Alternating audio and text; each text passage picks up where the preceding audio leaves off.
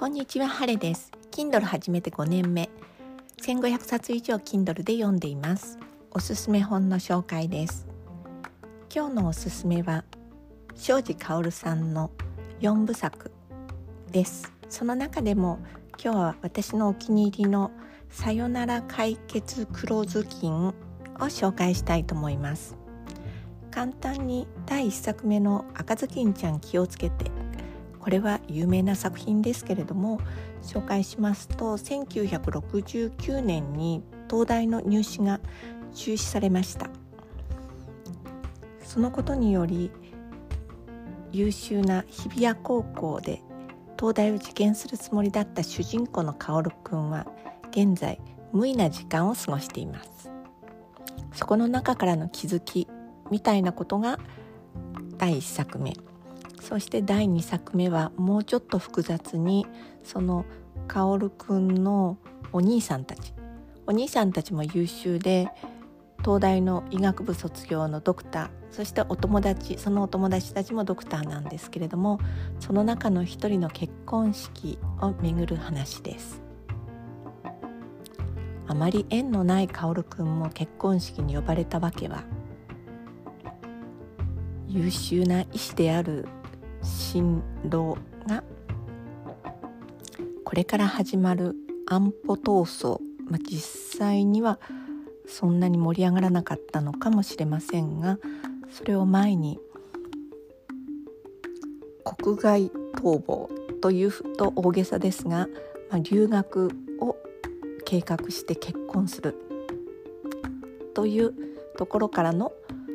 まあ、いろんな方の周りの人たちの思思惑ですね。で私が好きなところはみんな飲んだくれてあの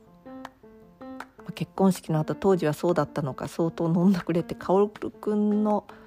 お家に泊まりに来るんですよね。私の想像では薫くんのお家は麻布にあったんじゃないかと思っているんですが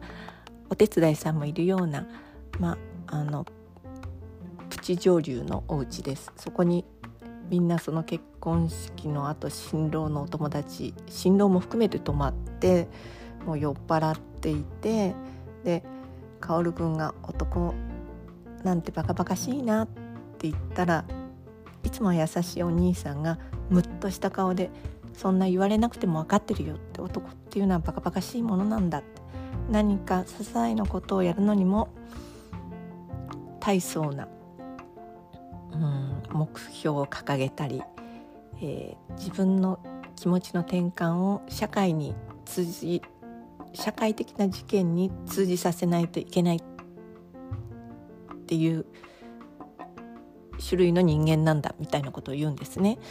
うんちょっとあんまりうまく表れてないとかもしれないんですけどあともう一つはその人たちの言葉遊び俳句安保団子ねそこねなんとかの割れもこうみたいな感じの川柳みたいなことであのちゃんとえー、っと季語もつけるので俳句になるのかな。なんかそれを言葉遊びのようにお互いのやり取りの中でやるっていうところがいかにも教養あふれる東大卒のドクターたちの会話という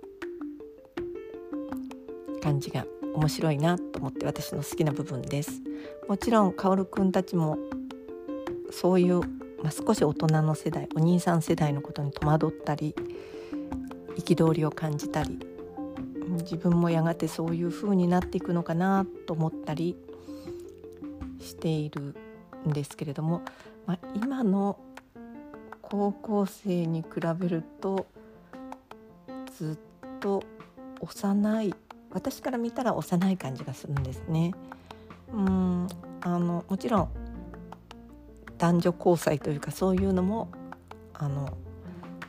まあ、ピュアな感じだし、えー、っと今後の将来への夢もすごくピュアでこうこうこうやるのがエリート将来役に立ついい大人になるっていうことが決まっていた、まあ、社会的にも一つの道が見えていた時代の青春小説です。この4冊についてはそれぞれを紹介していきたいと思っています。今日は私の好きな第2作目。さよなら解決黒ずきんを紹介しました。晴れでした。